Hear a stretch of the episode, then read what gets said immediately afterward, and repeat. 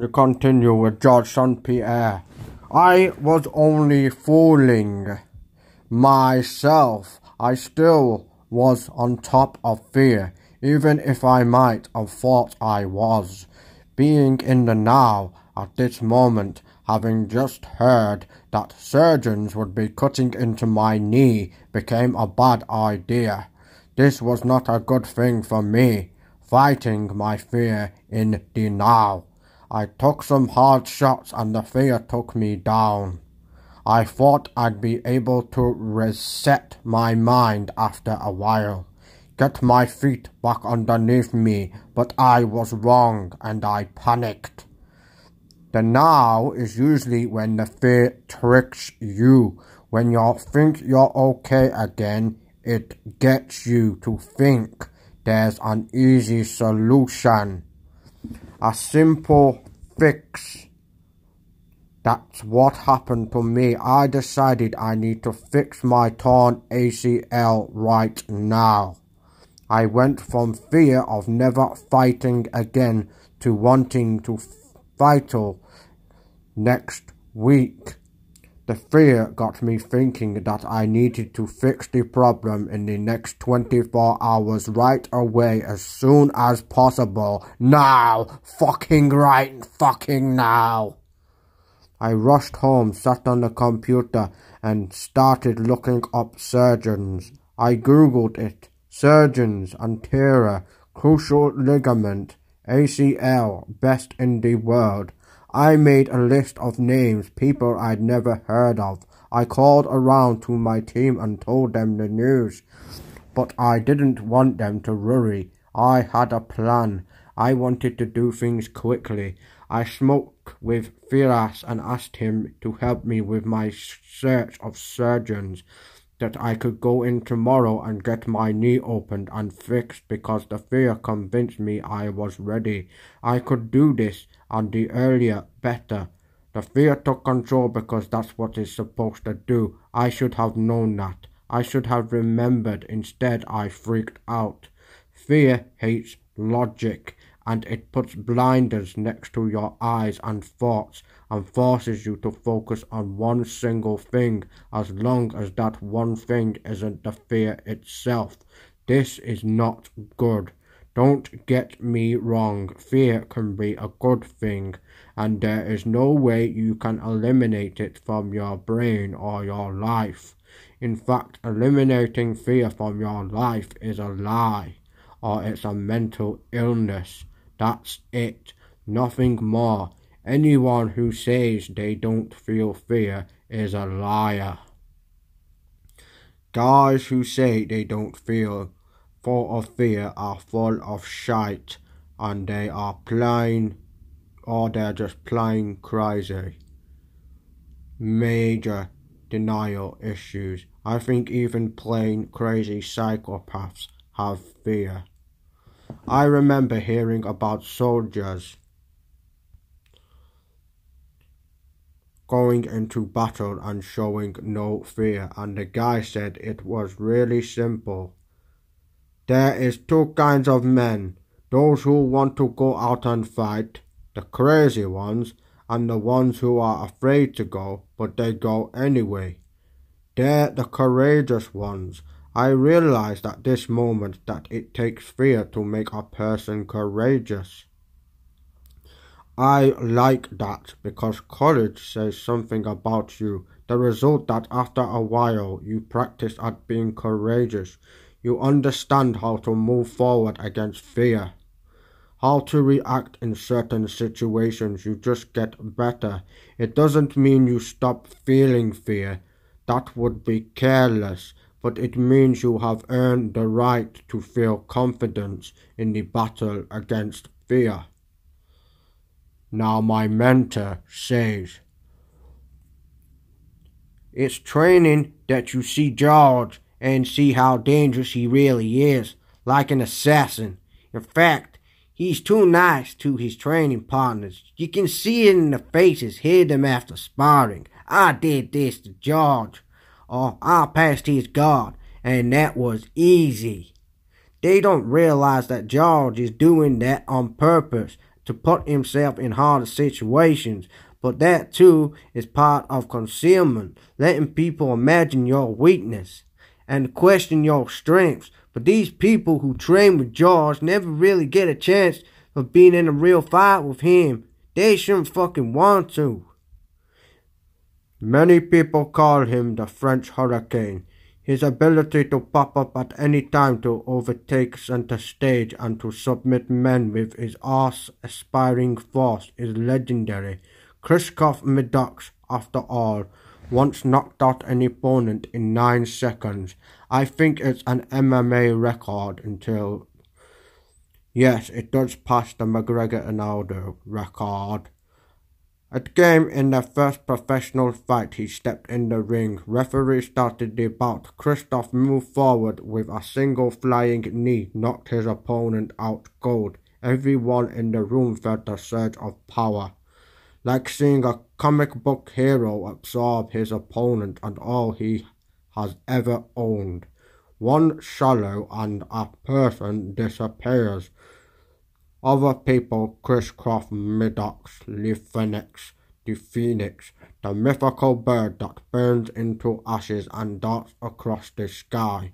Maybe to some people, really is a fairy ball of power that blazes down above Maybe it's the ashes that gives rise to the self, or maybe like a classic story of the phoenix, he signals immortality. What you choose to call him, let me tell you this. Kristof Middax is the single most important figure in me becoming a mixed martial artist, and the only reason why I understood so many years ago that I could become a true, one of the best champions ever. When I was barely 16 years old, I had no idea what I was going to do with my future. I was becoming a loner at high school. All I wanted to do was go to Kahnawake and Mohawk Reserve near Montreal to watch local MMA events when my mother let me. There were times when I was not allowed to go not because of the violence necessarily, but because some adult magazine sponsored the event. The sport was fresh and new, and I felt a special connection to what I could see was happening inside the octagon. The king inside the octagon during those years was Kristof Middax. Middax was larger than life for me at six foot two, two hundred and forty pounds. He was pure unstoppable power. He is European and despite his French citizenship, he's chosen to fight out of Saint Joseph de Saulau, Quebec. He had the same Kyokushin karate background as I had. On top of this, he owned and ran an MMA gym in downtown Montreal. Mender. Canada accepted me when I was young, and I have been very good to me. I felt really good here. This is where my life in sport took off, so I thought I should be good to this country. France has never accepted my fucking sport. Not yet, anyway. So I've represented France. I've carried its colors. I don't think I ever will, even at the world competitors. It's the Canadian anthem that I play. My sponsors come from Russia. After seeing him fight, I decided I would track him down and find a way to become his pupil. Master. Some people at Reserve had said this kid was talking about me and wanted to meet with me. I didn't pay much attention to the little rascal, but eventually I have to. I was wandering down the sidewalk one day running errands and I saw this car stop half in the middle of the road. It got my attention. Suddenly I saw this kid with short blonde hair come out of it and run towards me. He little chased me down the sidewalk. I was driving up St. Lawrence Boulevard in heart of downtown Montreal when I saw Christophe walking down the sidewalk. Immediately I became very excited, knowing this was the opportunity to speak with him alone. I half pulled over in my car, slammed on the brakes, leaving the vehicle blocking a lane in St. Laurent. I ran out of the driver's side, sprinted over to Kristof. He stopped, and looked at me down curiously. He smiled and said, Bonjour. I responded by telling him I'd been looking for him because I badly wanted him to be my teacher. He had these piercing blue eyes and his short blonde hair. He looked everything like a sixteen-year-old boy. Christoph, Christoph, he shouted. You're, you're the champion of the Indian Reserve, he said. I do karate just like you. I want to become stronger just like you in this sport. What do I need to do? Why me? Kriskos asked. Because I've seen you fight, and we both come from the same background. I believe you can teach me many things.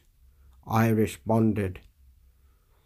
The master looking into his face and seeing the way he was determined and the way he addressed me, I just had a feeling in my gut, a good feeling I couldn't resist for some reason. So I invited him to come tomorrow to my gym downtown Montreal and train with my fighters and me. I said I'd take a look at him and see how the kid went. There is a problem though. I don't have any money. That's okay he replied.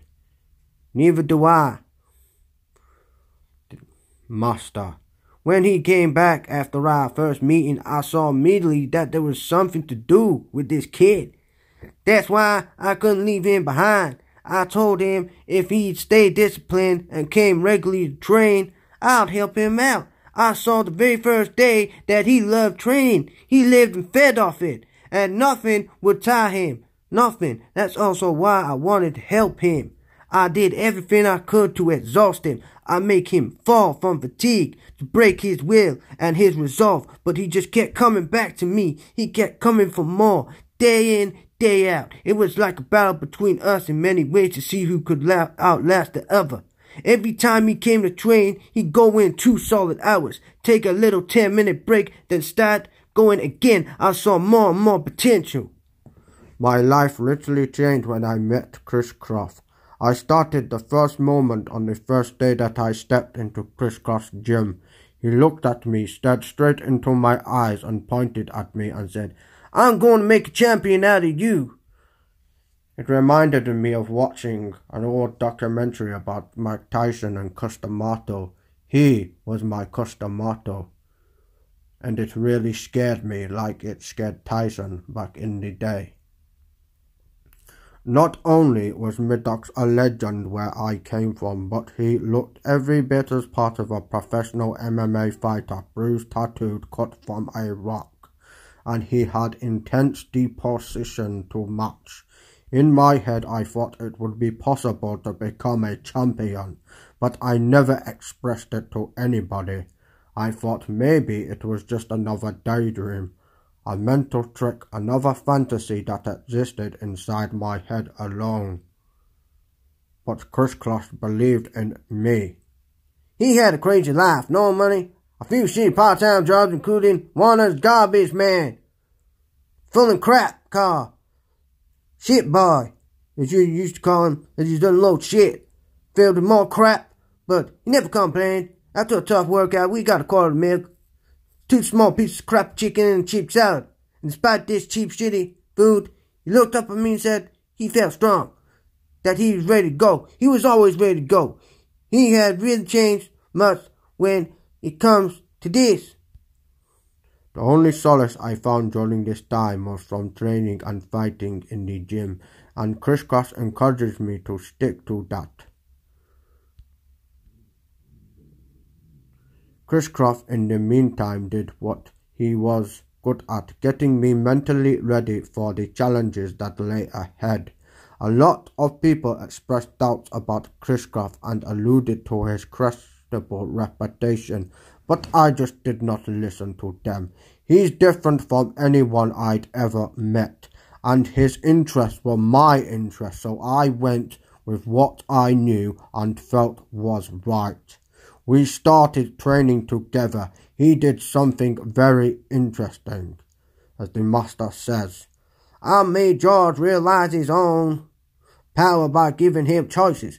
We made to be in my gym, for example. I'd invite fighters who are already professional and on television. He made me fight against all the regional guys competing regularly on the circuit. Guys I see on television destroying and dismantling everybody. He made me face them. We get to the gym for training. I would not know the plan for the day. He just tossed me in the ring. Then I asked George, between these two guys, which one you think is the strongest? In those days, you had local legends like David Loiseau and Jason St. Louis. St. Louis especially was seen as an assassin in those days, but I knew how those guys were fighting. St. Louis and Loiseau, I knew their thinking. When you're professional, you get the feeling you're just touching someone or being close to them. You sense an aura of strength, of power, of danger, or you don't. Some guys will be standing 10 meters from you, but even at a distance, you can see them. You can see, feel a certain power. I want to teach this to George to let him feel how strong he is. So I had to show him the strength by using other fighters' strengths and by putting obstacles in his way. I used these reputed assassins like victims, really, but they had no idea what I was doing. In fact, I had to draw them out to our gym and trick them into training with us. I'd say, hey, come here for free, Senator. Free training session. They walked in and see George's nice blue eyes and his pretty little blonde hair. Fresh meat, they thought. They'd have no idea what power he had in him. Georges didn't know what he was doing. There was Eva. He was scared and intimidated, was George St. Pierre. At first I refused to fight. I was too scared. They was really strong and powerful, and I didn't think I could beat him. But Crisscross' voice was constant whisper in my ear, telling me, reminding me, and believing I was better than everyone. He leaned in close to me, put his powerful hand on my shoulder, or gripped my forearm and say, You're better. You're strong, very powerful. You can defeat this opponent. Believe me and believe in yourself. Eventually, I took this step. I crossed the line and it was the best thing I ever did. At 17 years old, true to his promise, I dominated those fighters. That's how I find my own source of belief and transitioned into the world as a MMA fighter. Just because Crisscross trademark, he kept putting me in situations where I didn't think I could win, but he always knew that I would. In terms of martial arts, I was brought up by the Japanese. Their way of part of who I am. I started when I was four years old. I made people win battles they should have lost. I've made others lose battles they should have won. It comes down to the mental games and knowing the difference between fiction and reality. The only true challenge I faced with George was his confidence. I had to find a way to help him believe in his own power. George is the first and foremost a theorist. This is why I believe that one day he'll be a great teacher. It's always why I was able to put him in situations that everyone else would have failed in. He has a superior intellect, especially when it comes to martial arts. So I designed lessons that I made for him. I love learning and discussing ideas and the way people have thought throughout history of mankind. I'm drawn to the traditional philosophy and philosophers, a completely informal way. The school of thought of historical relevance has made no difference to me. What matters to me is the practical application of novel thinking. This does not mean I'm an expert who can teach a class about philosophy. It means I have found a way to incorporate traditional philosophy in the way of life to help make it better.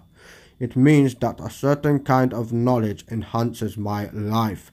That's why I post an inspirational quote on my Facebook page every week. I chose one that I think helps me be a better person. I share it with my fans.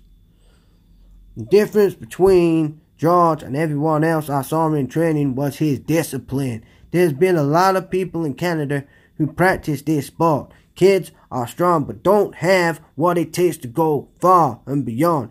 George, you can see right away the martial art is part of who he is. The discipline, the the understanding. Even the first day, if you bothered to open your damn eyes, you could see he could go far. He was totally pure, no smoking, no drinking, absolute focus. He was obsessed by the sport. I could see it in his eyes. Now you can't let an idiot believe he's strong. It won't work, and he will fail. But George was extremely strong, had amazing capacities and potential. But he didn't know how to believe in himself. He see others do well. He never wanted to lack respect for anyone else. The first time I saw St. Louis, I didn't want to go out there on the mat. But Kristoff told me it was too late. He was waiting for me, and there I was. I had to go out there. He didn't leave me any choice. He screamed at me, Go get changed now. He turned to St. Louis and said, Here's a new kid. Don't be too hard on him. But then he turned to me and gave me instructions. Take the initiative, initiative jump, then beat them as fast as possible.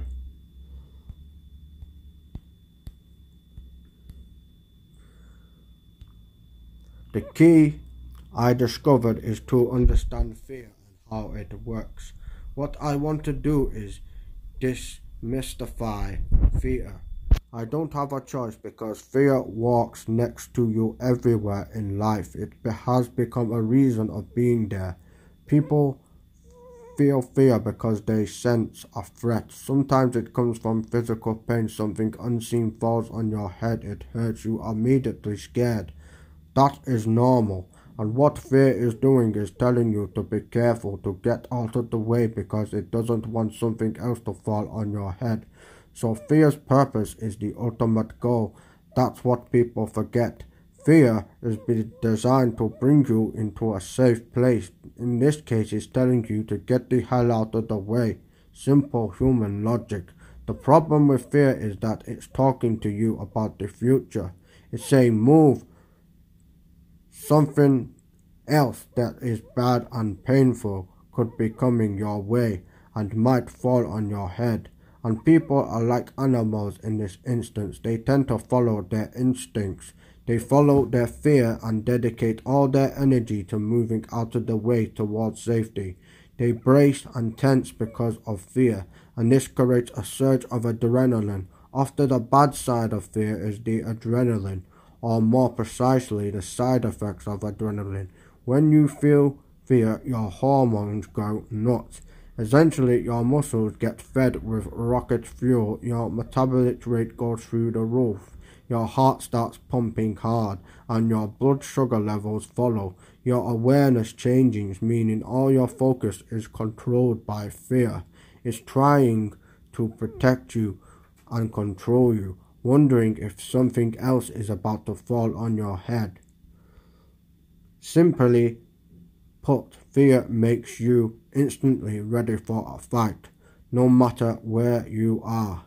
Once fear enters your life, whether it's been there for a second or a lifetime makes no fucking difference. It will take you in one or two directions empowerment or panic. That's where the expression like a deer in a headlights comes from. The deer's panicking and the panic, the extreme expression of fear, makes him just stand there unable to act. This marks the end of the deer's life usually, and it's a not a happy end. Don't be a deer. Dumb deer die a depressing death. We have to start by remembering that fear is to help steer us away from risk. It's supposed to help us get better, but the way fear helps us is by turning us into very powerful machines. It sends adrenaline throughout our bodies and makes us all powerful super being capable of lifting cars, carrying people out of burning buildings. Think about firemen with training. These brave people learn how to harness their adrenaline so they can work into the inferno, do their jobs and save lives. This is what happened early in my career in my very first fight in the UFC against Karo Parisyan. The truth is that I was not considered much of a contender when I came up as a professional. I was supposed to do be the mincemeat for upcoming stars like Parisyan. I understood and accepted my role, but I don't mean I wasn't going to go for it. In that fight against Parisyan, I got caught in a Kimura on two separate occasions. The first time he had me, but the hold wasn't secure. I quickly got out of it. The second time was actually real bad. The commentator was going nuts too. I could hear him scream, It's a Kimura! It's a Kimura! Kimura's on! Kimura's on! And everybody in my corner, including me, thought I was done for. And very few people understand how I got out of his Kimura the second time, but I knew my own truth, my life situation. I had nothing. I had to win. I just had to. And couldn't accept anything else. If I didn't win, I could live to the end. I could not live to the end of the month. I had to pay the rent, buy food. I was ready to die to get out of that hold. This was my fucking life. Break my arm if you have to. I thought I didn't have a choice, so I used a surge of adrenaline to roll him, got him onto his back and won. The fear-based adrenaline. The training and the empowerment making a decision helped me to victory. Of course, I didn't know all at the time. It wasn't just the instinct kicking in. Before some fights, I've had what are called adrenaline dumps. This is a fancy way of saying that fear is trying to take my possession of my body. Adrenaline dumps sucks. In my case, when I get one, I can't feel my legs. They go spaghetti. And what's invasive and disturbing once it happens right before entering the octagon, I had to ask Rhoda Dolphy to slap and shake my thighs because I could not feel them anymore. The look of mixed horror and surprise on Rodolphe's face said it all. This doesn't happen often anymore, but that's because I've got used to harnessing that adrenaline and turning it into pure power I save for the octagon. That's where the real secret lies, learning how to use the power of fear. But the solution really does lie with the beholder. If a person is unsure about who he is and what his life goals are, the fear takes over his body and does what it wants with it. Fear freezes your actions because it takes you into a world of what if, and that's the worst place anyone can be. This is when you start doing stupid things like predicting the future or thinking your career and as a mixed martial artist world champion is going to end suddenly. Forecasting doom or gloom is not only useless but detrimental. It's giving away your power to fear and letting it take over your life. The consequences stink. Once you start doubting yourself, you're vulnerable. That's when critics would start to influence your thoughts Maybe he can knock out. You think. Maybe I'm not that strong. Maybe he will catch me and put me down. Someone says about you, he doesn't have a chin. And you think that is true. It gets inside your head like a smell and can't scrub away. Maybe I don't have a chin for real, but the one day you get tired of it, the self-doubt of constant questions or disbelief and you get angry at them and at yourself and you realize it's time to rebel, to fight. Because it's from fighting, from doing, that you get your confidence back. Getting back into the ring and performing and doing well. It sounds like I'm talking about myself. That's because those were the thoughts that went through my mind after losing to Matt Serra.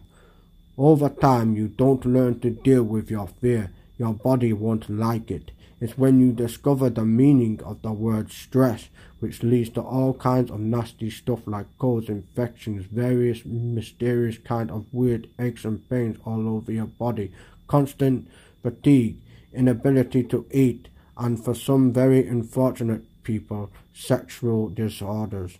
I have a secret for not letting fear spiral out of control. It doesn't always pop up in my mind right away, but I'm getting better at it. That's the key, really, for any change in life. Do you get better at it or worse. I think the important to have a list of reminders to fight fear the right way, and that means getting away from the place that fear is taking you. What if the world of fear makes you protect bad things in the future? Your future, we know, this is useless.